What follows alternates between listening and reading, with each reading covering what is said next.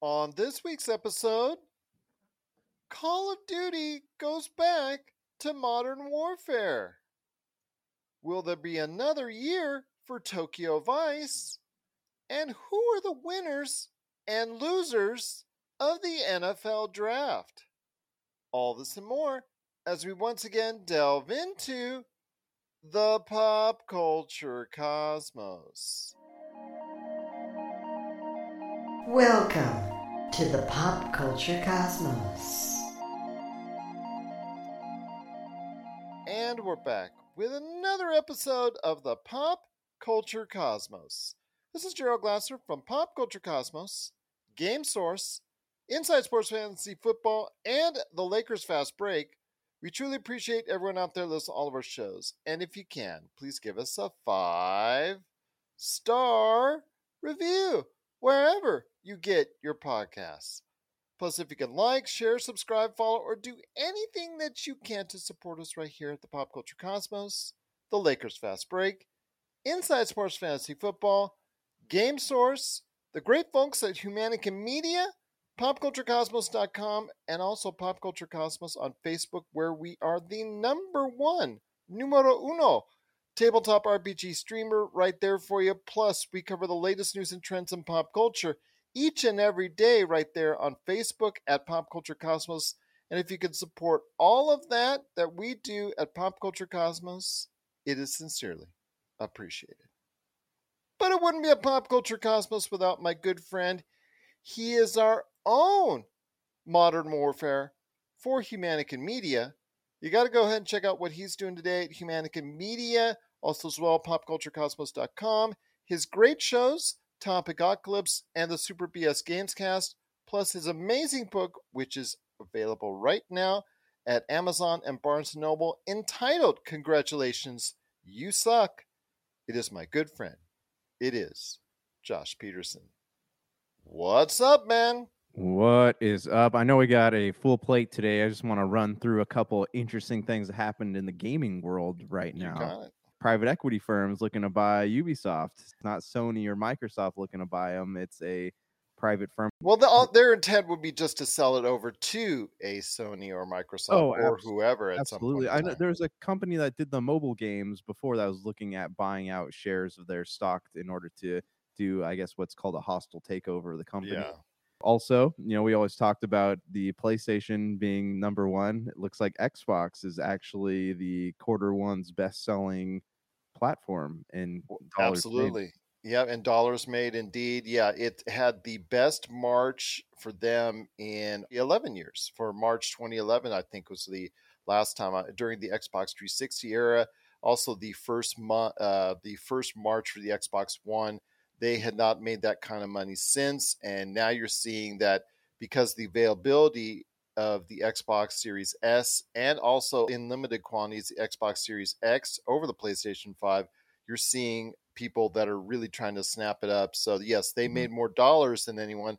Nintendo Switch still sold more units, but the dollar amounts, you know what? The revenue, at the end of the day, Microsoft's X- favor, yeah. Yep, yep. So it just shows you that Microsoft is still in this race, and I think that in the long run could be the best component out there because of the fact that the Xbox Games Pass is still the best thing going in gaming today.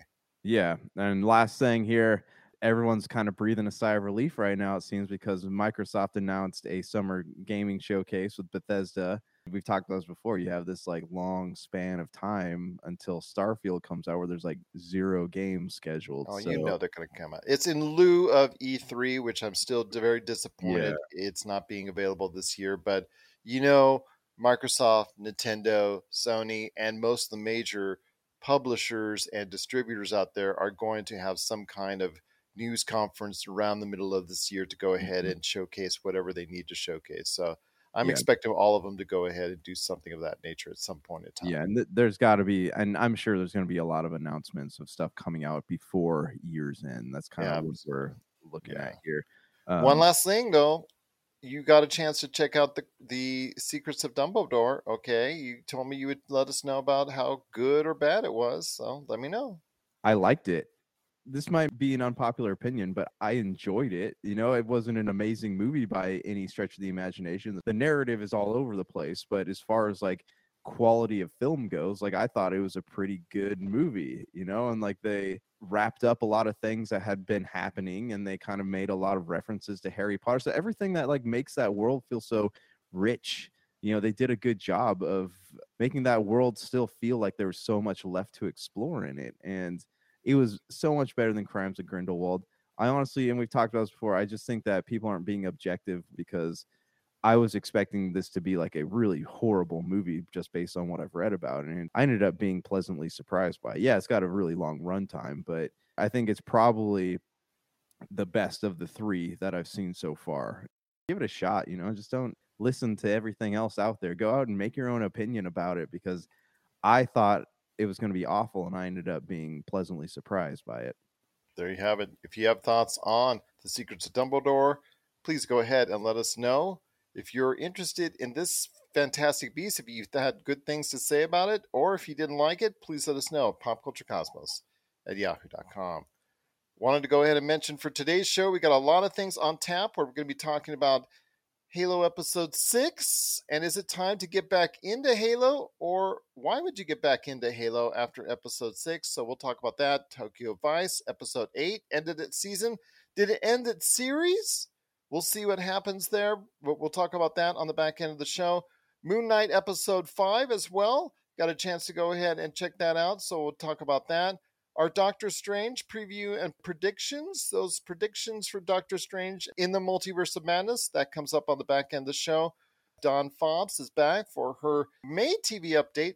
That's going to be coming up here in a bit. Plus, also as well, the winners and losers of the NFL draft that just took place the past few days here in Las Vegas.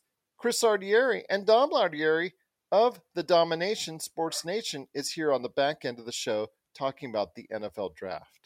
But first, my friend, it is Justin Lin and Jon Watts, two outstanding and very successful directors. Justin Lin, who is all over the place as far as producing from horror movies to the Fast and Furious and directing a good portion of that as well. He's been director for several Fast and Furious movies. He is out. He has left over creative differences. John Watts who is still raking in the cash from Spider Man No Way Home. He's out over creative differences on Fantastic Four. So, your thoughts on these two major directors leaving these two very vaunted projects? I can't even imagine how much of a nightmare it must be to direct a Fast and the Furious movie you know we've seen this happen before there's just so much turmoil like it's ironic that the whole franchise is about family but you hear about all this like drama and turmoil and just chaos behind the scenes. I'm surprised he still was even signed on to do this movie because he's just he's done the same movies and he's done them over and over again but you know there's two possibilities here. One you have i universe- could tell you why.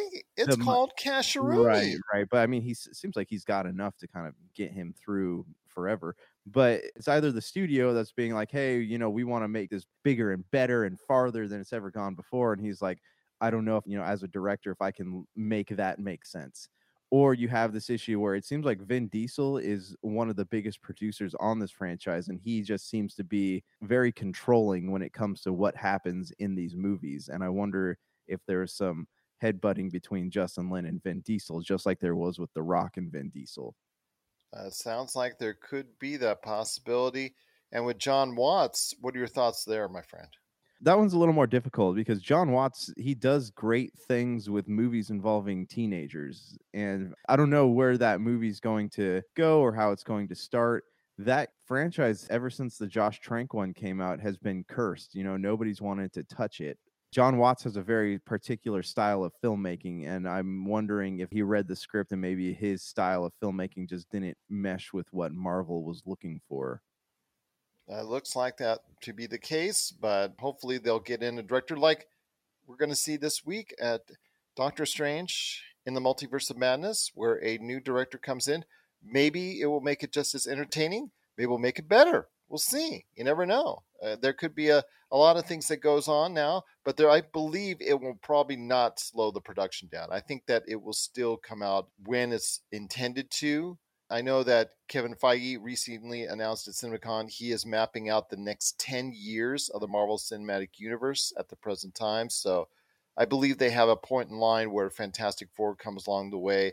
I don't think they'll slow it down. Worst comes to worst, they'll do what they did last week that they announced with Ant Man 3 and the Marvels, where they swapped their release dates. They just said, okay, Ant Man 3, you're moving up. The Marvels, you're moving back for whatever issues creatively or production wise. So I have a feeling that Fantastic Four will stay on track in some form or fashion. You know, it's weird because I, I think Fantastic Four has the ability to be a great movie and a great separate franchise here, but the story's been told so many times, much like the Spider Man origin story's been told so many times that it's really going to have to have the right story coming out the gate in this reboot in order to be something that's wildly successful. I'm also curious though, as we're, you know, Marvel used to be a company that was really great at bringing in these artistic directors. You know, we had Kenneth Branagh, we had Scott Derrickson, and now we have Sam Raimi. You know, you have all these directors who are good in certain fields and bringing certain spins to certain properties. But I wonder if as the MCU goes on and gets bigger and we're expanding and there's more like tightness because it has to stick to a certain continuity. I'm curious if we're going to have more issues with creative differences involving directors. I think it's just the same thing that goes along with the Star Wars universe, where we've seen several directors leave the projects of several Star Wars movies. It's just that there's a certain adherence that you have to maintain with the lore, or that is expected to maintain with the lore by the studio itself that they expect. And as a creative individual, it's hard for these directors to go ahead sometimes and stay within those barriers and stay Yeah. within those lines. And unfortunately, that's what we're seeing with the departure of Jon Watts. As with Justin Lin, maybe it's just the fact he's just been there so long, directing so many different films that at some point in time there's a parting of the ways as far as the vision for the final two supposedly, and I'm quoting on that, putting that in quotations, the final two Fast and Furious films. So we'll see what happens. At least the ones with the current roster of familiar faces that we see right now. So I think you're right. I think Vin Diesel has a lot to say in, what happened and what went on in regards to departure. That's just speculation on our part, but I have a feeling that might be the case. he seems like a nice guy, but as far as like his visions go, like he seems like he's very focused on what he wants as opposed to what everybody else thinks might be good. You know, what's the word for that? Like you're Well, he's very focused. He has a certain vision that he sees the Fast and Furious, maybe a certain formula that only he sees, and sometimes it's hard to get everybody else to go along with it. yeah, I guess like when it comes to vision, there's like a, a kind of a selfishness there, I guess is what I'm trying to say. Yeah. In the nicest way possible. What are your thoughts out there on Justin Lin and Jon Watts leaving F10, aka the Fast and Furious 10 movie, also as well Fantastic Four? What are your thoughts on who might replace these directors in the big chairs for these upcoming blockbusters? Please let us know. PopCultureCosmos at yahoo.com. Well, before we hit the break, my friend, and Dawn Fobbs with our May TV update, wanted to go ahead and let you know that Infinity Ward and Activision, or you could say Microsoft Activision, has announced that Call of Duty Modern Warfare 2 is on the way. It's this year's installment of the Call of Duty franchise. I know that there's already been a Modern Warfare 2. Yes, we get that. But in the revamped, renewed version, a new Call of Duty Modern Warfare came out just what, I think in 2019 that this is going to be the sequel to that and not be like a retouched version of Call of Duty Modern Warfare 2. I believe that that's the case. So, your thoughts on this new remastering or re envisioning of Call of Duty Modern Warfare 2 or whatever it is they're going to do? I don't know. But I mm-hmm. think it's just going to be continuing the new updated adventure for Call of Duty Modern Warfare. Yeah, because it's weird. Because I already I thought that we already had like a Modern Warfare three or two or whatever. I thought that Well, that well, was we did, but the previous versions, I think, Call of Duty Modern Warfare 1, 2, and 3. In 2019, mm. they went to a Call of Duty Modern Warfare, going back into it, that world. It was really like hard. a reboot, I guess, Yeah, or I don't know. It's a just, retitling. I don't know, man. I, I just you know my feelings on the Call of Duty franchise. yeah. I what was interesting to me was that it sounds like they're trying to merge a few of these rogue properties that they have, uh, not properties, but rogue storylines. Because you saw, I don't know if you saw with the uh, Modern Warfare, they're advertising it using characters from Call of Duty Ghosts. So I'm wondering if they're trying to build lore. I guess is what I'm trying to say. Like they're trying to build lore by incorporating characters from games that didn't sell as well and kind of creating this connected Call of Duty universe. In which case, I'm all for that because I think that Call of Duty is not my game, you know, but I mean, if they were to create a connected story, like a, a narrative that'd be interesting to someone who only likes single player games, and that might be something I could like see myself playing at some point. It's so funny because the best way to describe it to people out there that this is the 10th variation of a modern warfare game for Call of Duty. But as PC Gamer says, officially, it's the fifth Call of Duty Modern Warfare, Modern Warfare 2, but not to be confused with Modern Warfare 2. So, I know. That's what I thought because I remember back when we first started this thing yep. or even back when we were still doing game source like i remember s- spending a lot of time extensively talking about call of duty modern warfare 2 and i didn't know this was weird to me yeah very weird but i guess it's a new re-envisioning of the series that extends itself from the 2019 version so i think it's just banking on the modern warfare name because it's been the most successful name in the call of duty world so we'll see what happens there but are you interested for this version of Call of Duty Modern Warfare 2 as opposed to the previous version of Call of Duty Modern Warfare 2? Please let us know. PopCultureCosmos at yahoo.com. Well, coming up after the break, it is Dawn Fobbs from the Mother Daughter Ish podcast. She's stopping by for our May TV update. And also, as well, right after that, is going to be Chris and Dom Lardieri from the Domination Sports Nation talking about the winners and losers of the NFL draft. And on the back end, it's Josh and I talking about Halo, talking about Moon Knight, and talking about Tokyo Vice. And we're going to talk about Doctor Strange as well. This is the Pop Culture Cosmos. For the latest news and information, analysis and opinions on the Los Angeles Lakers and the NBA, check out the Lakers Fast Break podcast today on wherever you get your podcasts.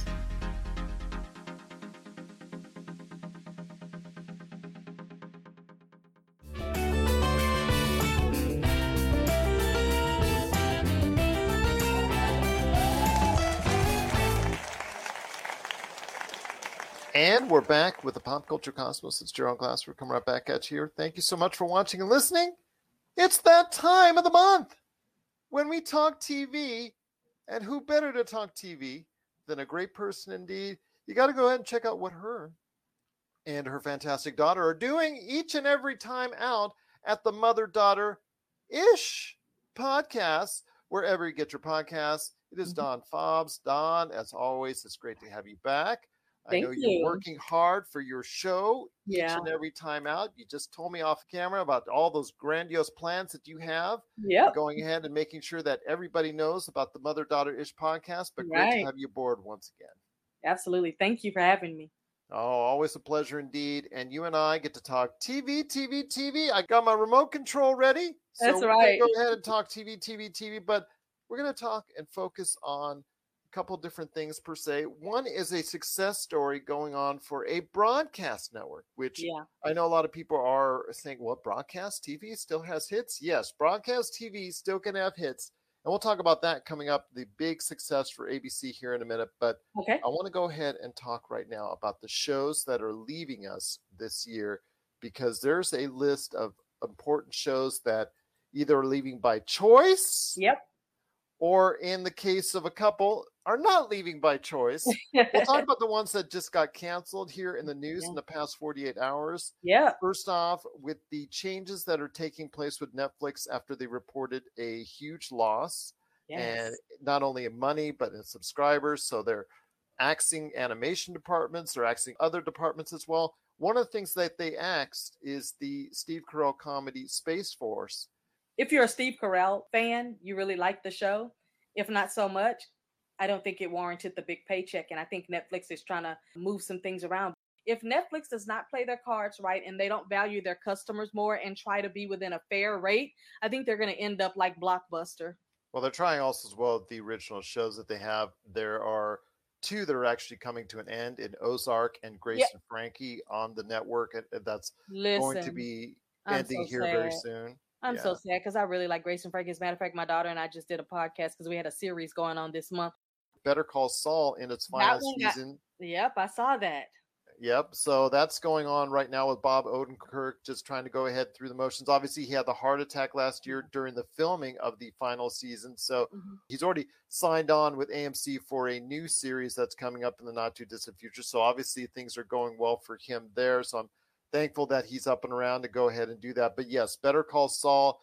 It's not ending the Breaking Bad saga because there's now rumors that Giancarlo Esposito is going to get his own prequel per se because we all eh, fans of the series of Breaking Bad know what happened to his character, but AMC's trying to stretch out the Breaking Bad saga or ties I or family tree even more, just like AMC's trying to do with The Walking Dead. The Walking Dead is supposedly in its final season. That's what it said.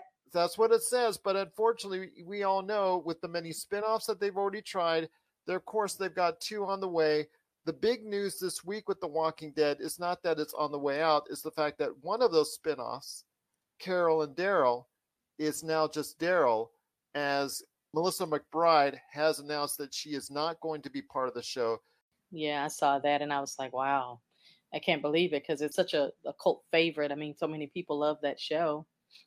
The last couple things I want to mention is our good friends at the CW, and they are rearranging again some things that are going on there with Batwoman and Legends of Tomorrow. I saw Especially that. Legends of Tomorrow in the seventh season, and Batwoman is ending after three seasons. Three. Both of those series are gone.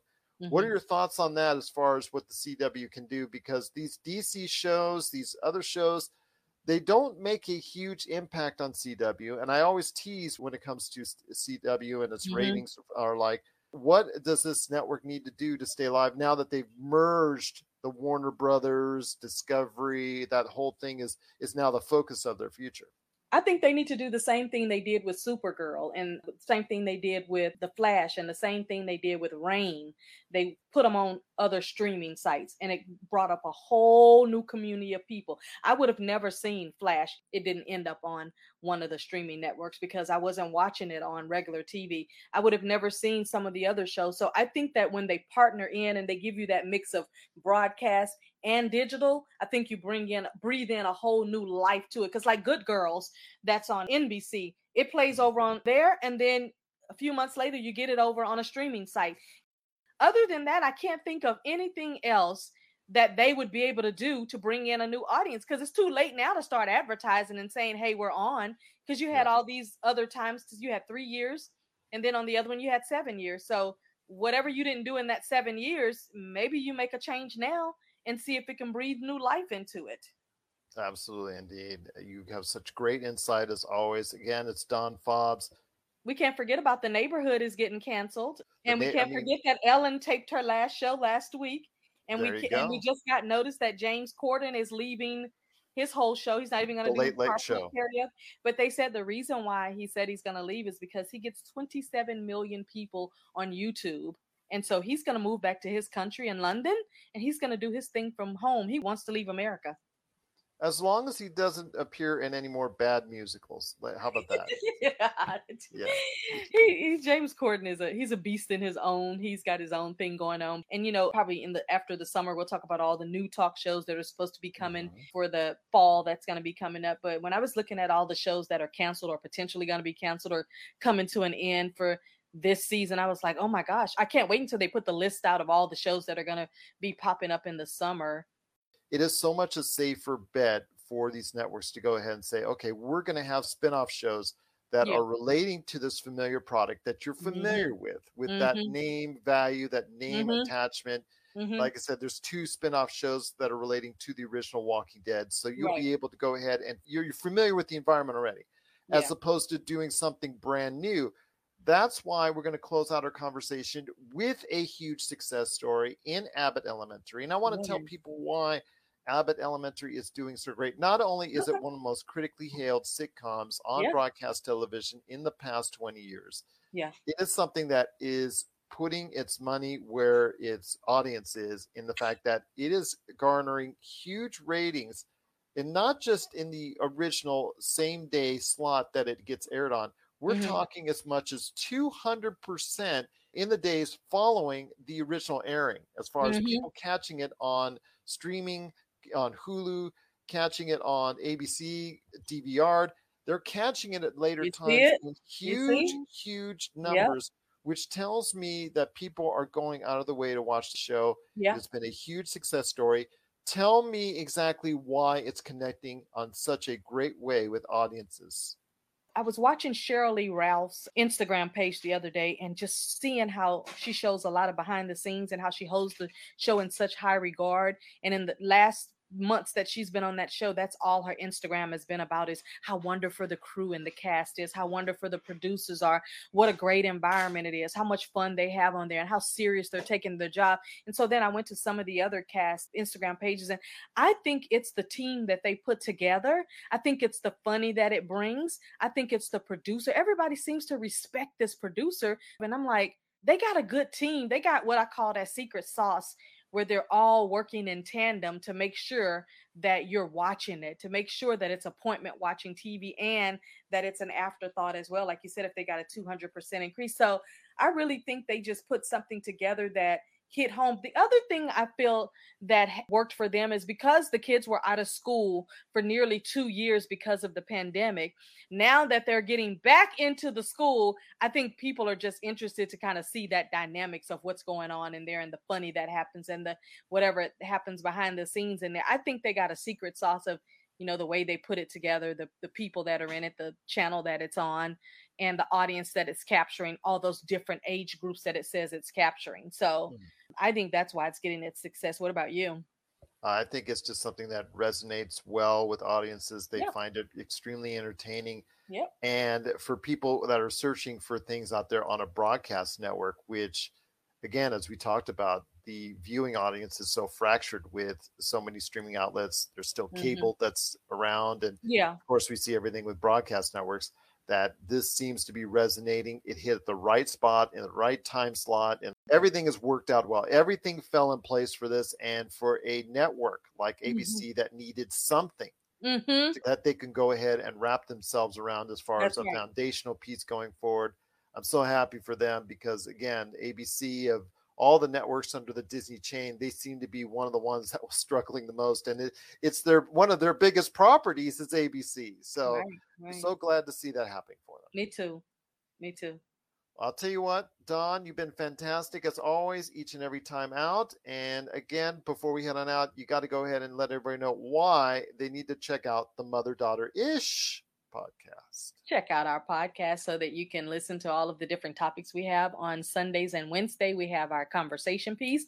On mm-hmm. Fridays, we do a showcase and we showcase what's happening in women's businesses. And on Saturdays, we do an out and about in whatever town or whatever state or whatever city we're in. We'll show you what's going on there. For the month of April, we just closed out our season where we were talking about women's warnings and we took them straight from the headlines. We did Good Girls, we did Grace and Frankie. We talked about their friendship and why it's important. So we just talked about all of those things that, you know, we pulled from the shows. And that's what we're doing on the Mother Daughter Ish podcast. And before we go, I want to say if you get a chance to go on Netflix and watch Anatomy of a Scandal, check it out.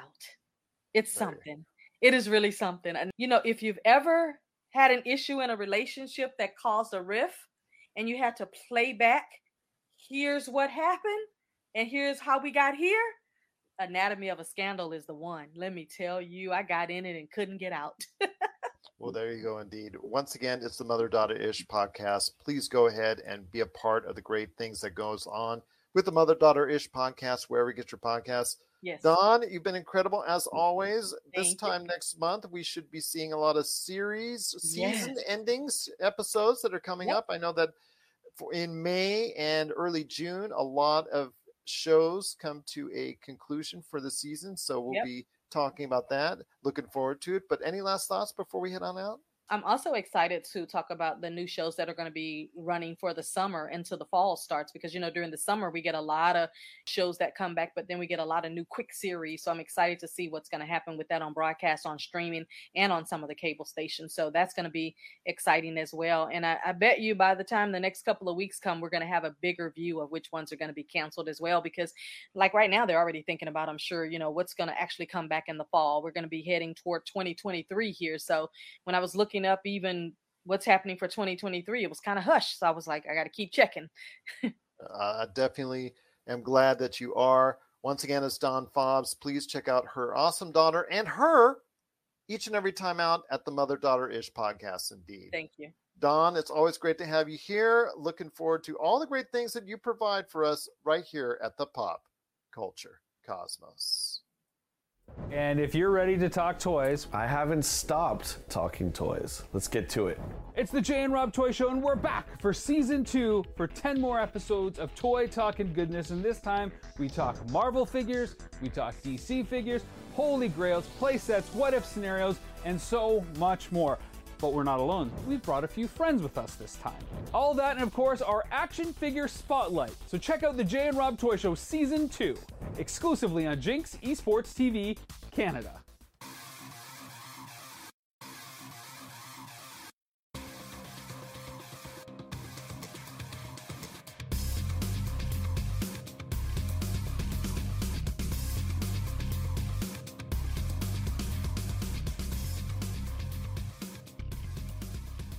Right, we're back with Inside Sports Fantasy Football. It's Gerald Glassford coming right back at you here. Pop Culture Cosmos, Inside Sports Fantasy Football, Lakers Fast Break, and Game Source. We truly appreciate you watching all of our shows. I'll tell you what, a lot of great things going on out in the NFL this past weekend because it is the NFL draft in beautiful Las Vegas, Nevada. No place like it. And there's never been an NFL draft like this, I can assure you the LINQ and the waters of the Bellagio were the host of this year's NFL draft. What I think, in my own opinion, and yes, I am a little bit biased because I am living and have been living for quite some time in Las Vegas, that I think this was the best NFL draft presentation ever. And here today to talk about the winners and losers of this year's NFL draft are two great guests indeed. They're my co hosts on the Inside Sports Fantasy Football Show. Each and every year, we go at it. We talk the best in fantasy football and so much more. It is Chris and Dom Lardieri from the Dom-Ination Sports Nation. Guys, great to have you here. Chris, I'll start with you first. You should be singing and dancing out there where you're at, my friend, because the New York football teams seem to make out very well this year. Not quite the best, but there might be just some hope out there for the Giants and the Jets this year. Yeah, there really is. Uh, first time in a while I'll wear a, a Giants hat on this podcast. I know. But You never did it on our show previously. no, no. The Dave Gettleman regime is officially over. I think Joe Schoen came in, did a great job. Don't get me wrong, there's some questionable picks. Picking a five eight wide receiver out of Kentucky in the second round when you've already got Kadarius Toney and Sterling Shepard's head scratcher. But I think he nailed the first round with Thibodeaux and Neal, and I, I think the Giants really wanted both of those guys. And thanks to some fortune and draft picks ahead of them, they landed him. They addressed areas of need, and then something that happened away from Las Vegas. The Giants didn't exercise a fifth year option on Daniel Jones, which tells me this is put up or shut up year, and maybe next year in a better quarterback draft, they might look to find their future there. Dominic, I wanted to ask you this in regards to what many feel who had the best draft is the Baltimore Ravens. Baltimore Ravens seem to be a team that everybody was praising. Kansas City is another team that a lot of people were talking about, but seems to me that when you go down the line from NFL expert to NFL expert, the Baltimore Ravens seem to be the team that got the most accomplished in this year's NFL draft. I will say they were lucky getting Kyle Hamilton, who I think was one of the best players in the draft, the safety from Notre Dame. He's fast. He'll be great in that Baltimore defense, but I am still questioned by the Hollywood Brown trade. I know he wasn't the greatest receiver for them, but now Lamar Jackson is really no one to throw to, and he's looking to get a big contract. So I think that really hurt their quarterback. But they did have some great draft picks, but I didn't really like that Hollywood Brown trade that they made. I agree with you on that. In fact, there was a ton of trades. In fact, there's more trades, I believe, during this year's draft than any other, if I'm not mistaken, at least in the first round per se. And Chris, I'll hit back to you, my friend.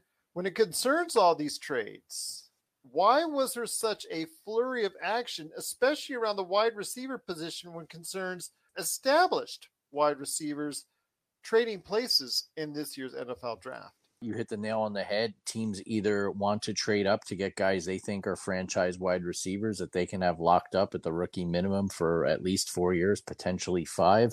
And then teams who, you know, are maybe deeper down the draft board because they had a decent year. And thinking of the Eagles getting AJ Brown, they figure, well, we're not going to get an elite wide receiver, not in the, the top 10 right here. Let's go out and trade for one, sign them the, the going rate because they've got some room because we feel like we've got DeVonta Smith, who's an excellent wide receiver on a rookie deal.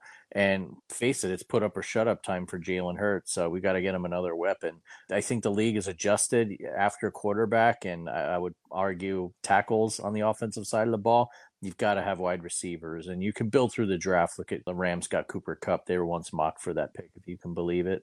I, I think they realize this is the new NFL and got to play that salary cap game to boot.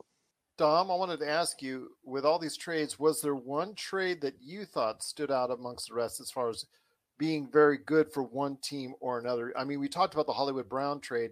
Was that the best trade that one team capitalized on the most, or was there another trade that you thought was a little bit better?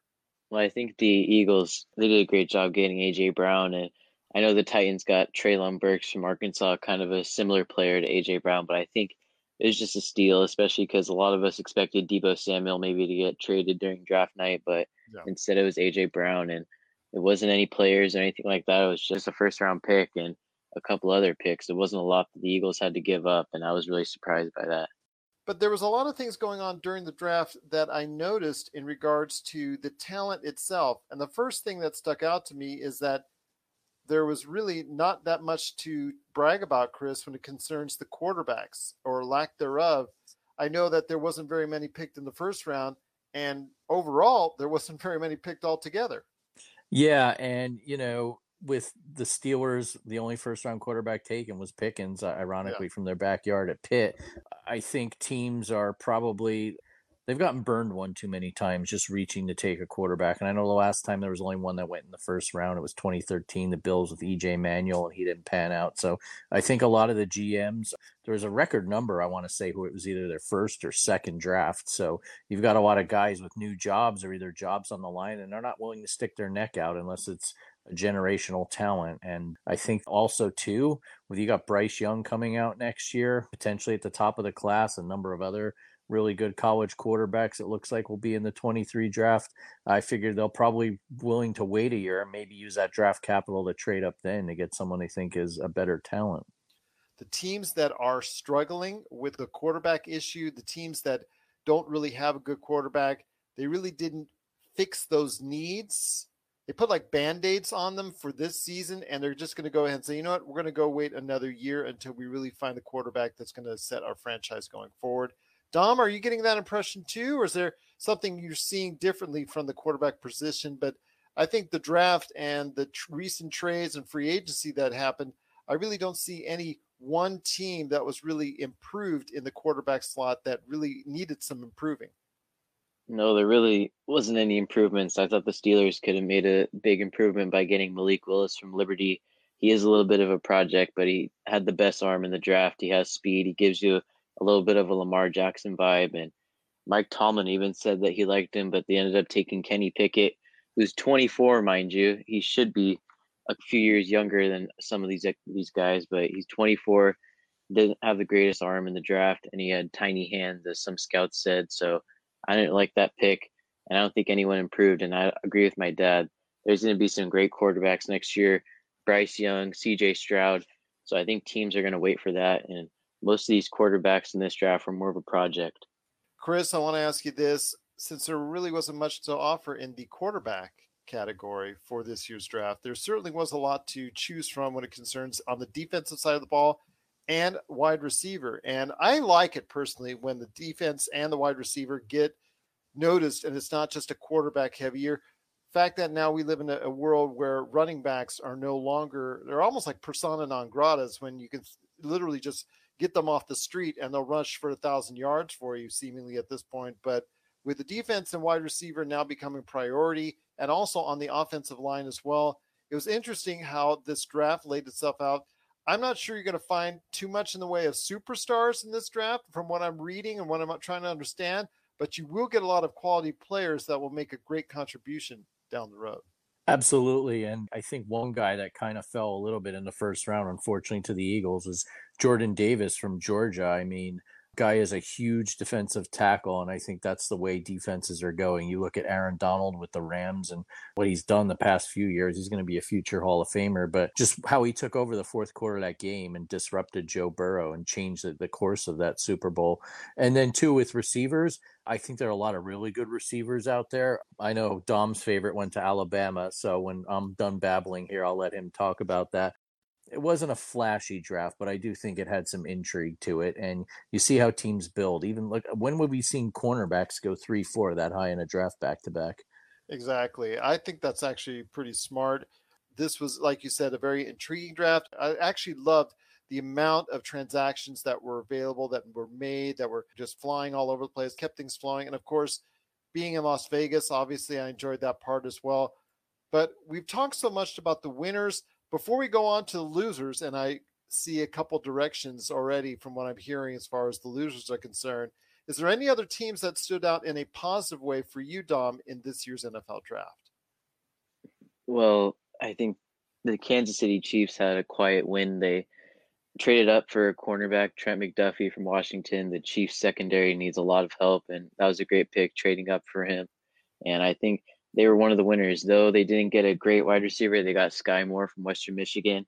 It is a plus, but I would have loved them trade up and get Jameson Williams. He was their Tyreek Hill replacement from Alabama. He had that speed, and he did tear his ACL in the national championship game. That was a question mark, but he was the perfect pick for the Chiefs, and the Lions decided to get him. We talked about the winners of the NFL draft. I hear and I see, and when I'm able to go ahead and ascertain myself, that there's one big loser in this year's draft. As this draft was going on, I was hearing Chris Lardieri in my head talking about the arrogance of one team as he's talked about over the years. And it seemed like this year it happened all again.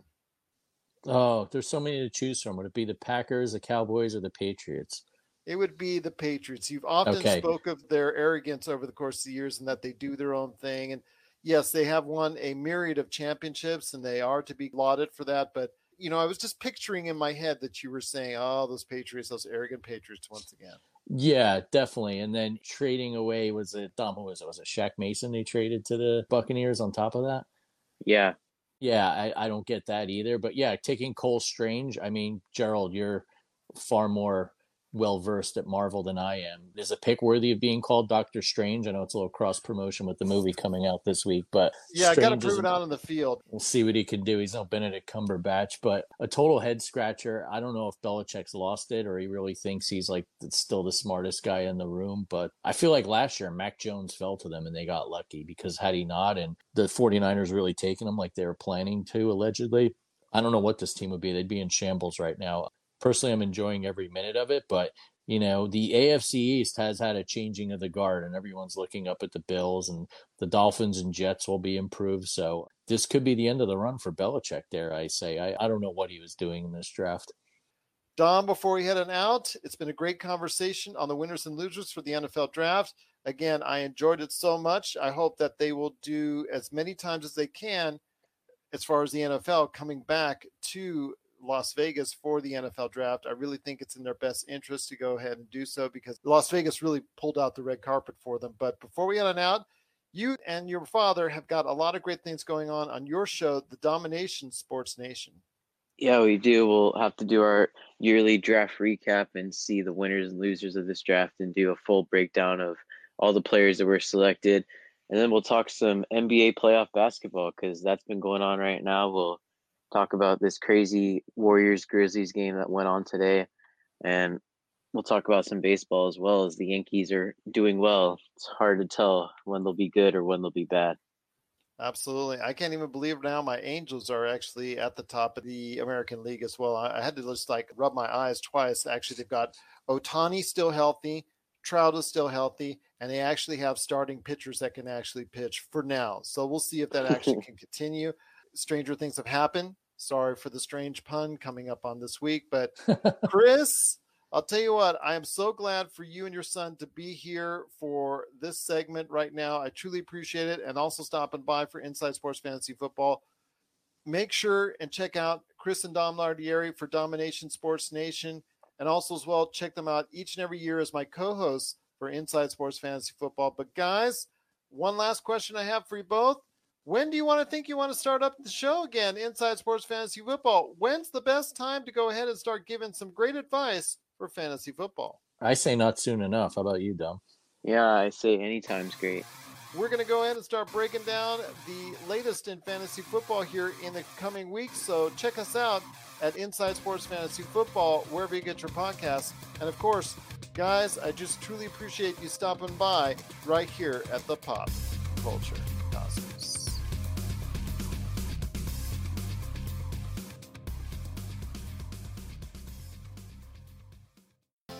If you're in the Las Vegas and Henderson areas and are looking to buy, sell, or trade the best in classic or current video games and pop culture collectibles, there's no better place to go than Retro City Games. From Xbox to PlayStation, Nintendo to Atari, the great crew at Retro City Games provides the best place to go for all your gaming options. Stop by their two awesome locations in Henderson and also the Las Vegas Strip or follow Retro City Games on Facebook and Instagram for all the latest deals and new items. Without a doubt, there's no better place to go for your gaming needs than your friends at Retro City Games. And we're back to close out the show. It's the Pop Culture Cosmos. Want to thank so much Dawn Fobbs and Chris and Dom Lardieri for stopping by on the program today.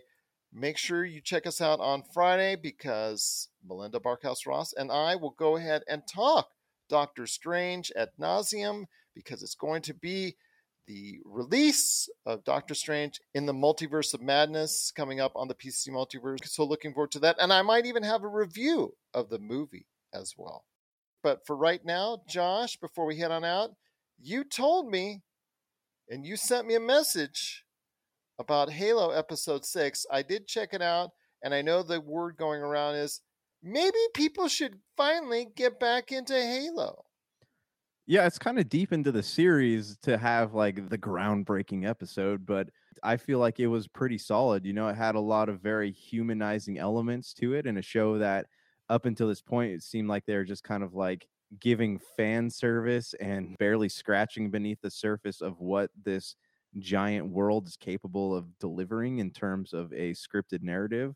But now, you know, we have parts in there, and you know, I'm going to spoil a little bit where Master Chief tries to kill Halsey, and then you have this awakening of the Spartans have now realized that they were kidnapped as children. And she's been sequestered to a condominium. She's been sequestered to a condominium, but she somehow managed to tap into Cortana. Nobody really knows whose team Cortana is on at the moment we learn that Cortana can't actually take over Master Chief's body. So that was something that he was trying to test by threatening to kill Halsey. Can I ask you a question? Is it just time for him to just throw away the helmet in the trash? I know he never wears it anymore. It's so weird. But also we don't have a lot of episodes that have legitimate battles on them. You know, it's oh, like money man.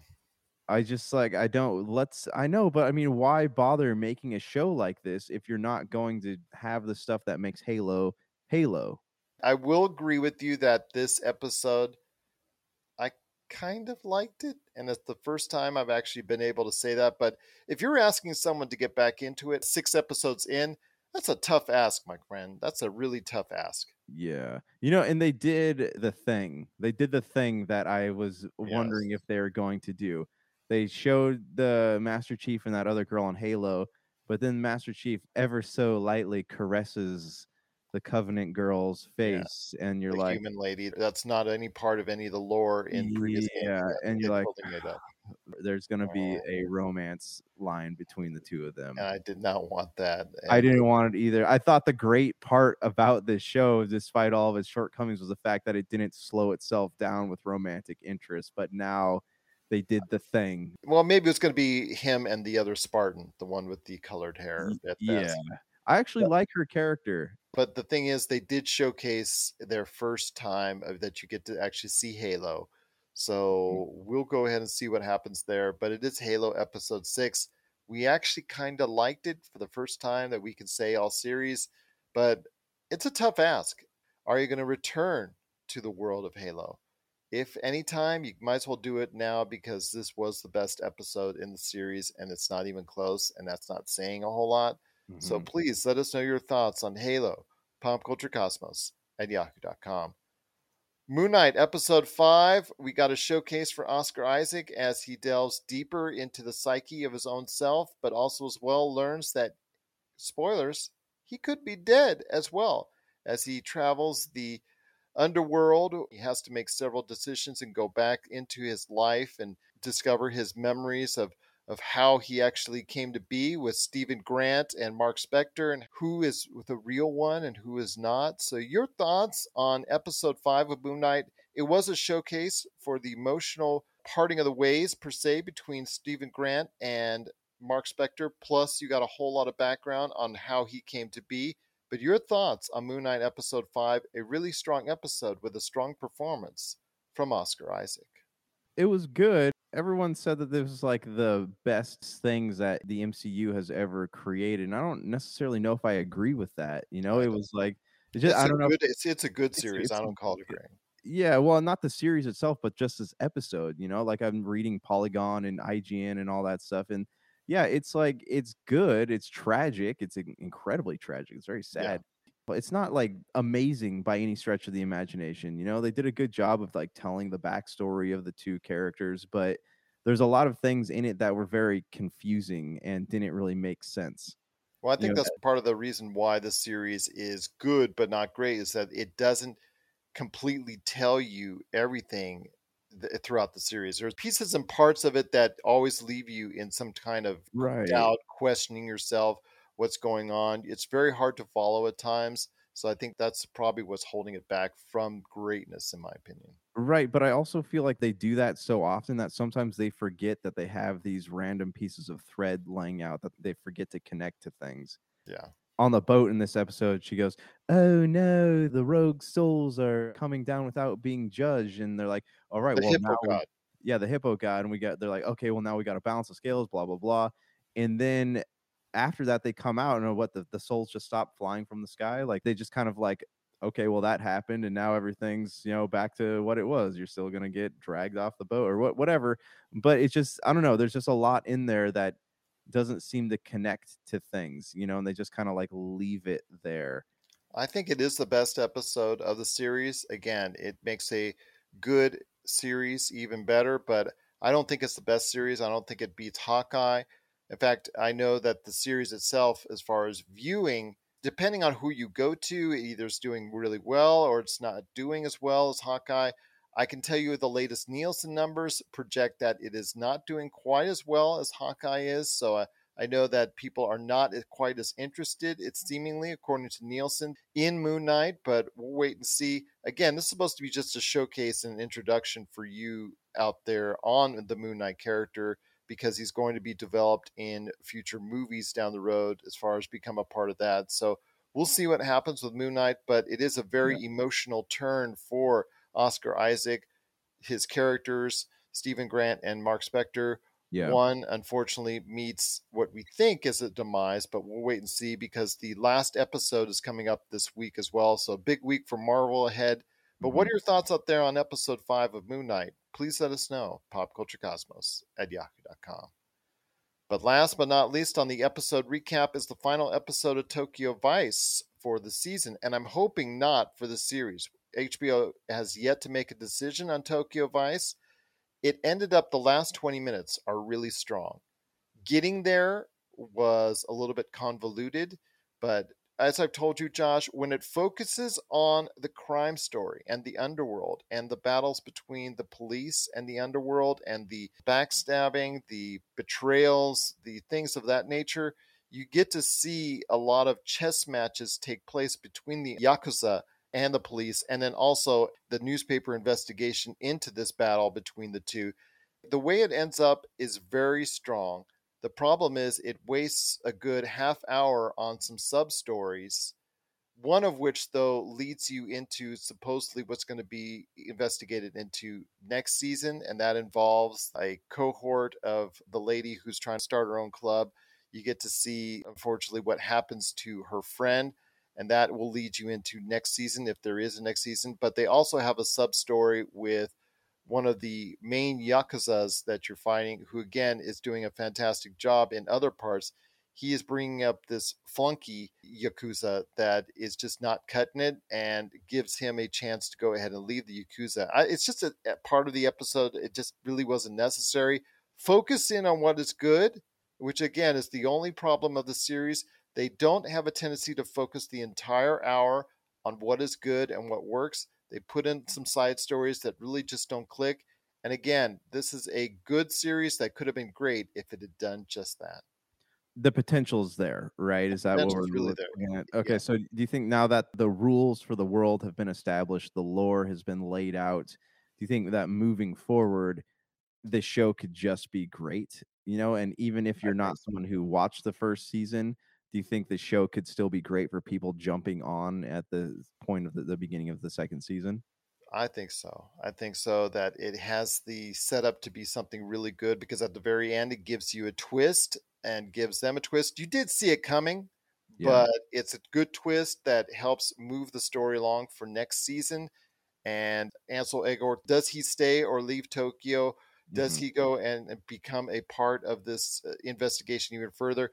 You actually see it, yes, because it does the thing that actually we saw from Winning Time, where in the first scene of the series, it shows you a point in the time where it's going to end, and it hasn't reached that point yet. So there's still more to cover on the series. So you know that there's more series to come if they're allowed to. So I'm thinking that if you give it a chance, it will go ahead and flesh out that side, hopefully more. You'll still see more sub stories, I think, that will unfortunately muddy it up a little bit. But if they stay as focused as they can on the investigation and the backstabbing and the behind the scenes of the Yakuza, if they stick to that, that's really the best part of Tokyo Vice. But I do recommend Tokyo Vice overall as a good show to watch. Not great, but good show to watch. Ansel Elgort, I understand the controversy that surrounds him, but he did a solid job in this. Ken Watanabe is just awesome as always. It's Ken Watanabe. Oh, for sure. Yeah, Rinko Kikuchi, then the moments that she's in it, she's really strong as well. So we'll see what happens with Tokyo Vice, but let us know your thoughts on Tokyo Vice, Pop Culture Cosmos at yahoo.com. Well, my friend, it's been a great episode, but before we head on out, your thoughts on Doctor Strange in the Multiverse of Madness before we head on out. I actually have tickets to go see it next Saturday, so I am very excited about it. I don't know. I just like we talked about this a little bit earlier. Excited to see Sam Raimi jumping back into a, Marvel related property because he does things that are out of the ordinary. I mean, anyone who's ever watched the Evil Dead movies knows that like Sam Raimi isn't afraid to take risks on things, and often those risks are so memorable. You know, whether or not they hit or miss, you still remember like, oh, remember when he did this in that movie. So I think that Doctor Strange is, especially with this multiverse of madness, I think it's the perfect property for him to kind of go experimenting with a few things. That being said, we've seen a lot of the trailers. We've seen the Ultron robots. We've seen the uh, what's his name from the first Doctor Strange movie. We've seen this the uh, Mordo. yeah, and we've seen Professor Xavier. They alluded to the Illuminati, so I know that's like Tony Stark and Reed Richards. So I'm just curious who's going to be playing these characters. You know, we're going to have the guy from the last Fantastic Four. We're going to go with John Krasinski. I don't know. And everyone's talking about like in the trailer or in the poster, right? They have a little thing from the X Men 90s animated series or whatever. I don't know. There's just so many possibilities. And I'm excited about it. So this is going to be truly what brings like the entire Marvel world together of, of things that weren't connected before. So now when we're like, hey, we're going to go watch all the Marvel films and watch them in order, we're going to have to go all the way back to Blade and we're going to start like Blade 1, 2, Hulk, X Men. It's exciting. Wouldn't that be so funny if they brought someone back from the Roger Corman Fantastic Four? That Oh, would so didn't, that movie get it? It was never released, wasn't it? No, it was released, but it was so Oh. low budget. And then I know there's a Punisher with Dolph Lundgren. Yeah, there you go. There you go. They're doing a Flashpoint before Flashpoint with Marvel. Right. This is smart though. I mean, it just like makes it feel like all the children are coming home, so to speak. That they are, that they are indeed. But we are excited for Doctor Strange in the Multiverse of Madness. I'm hoping to catch it Thursday and share my thoughts on Thursday night. But please let us know your thoughts on Doctor Strange in the Multiverse of Madness. Pop Culture Cosmos at yahoo.com. So for Josh Pederson, this is Gerald Glassford. It's another beautiful day in paradise right here in the Pop Culture Cosmos. We thank you for listening. And here's hoping you have yourself a great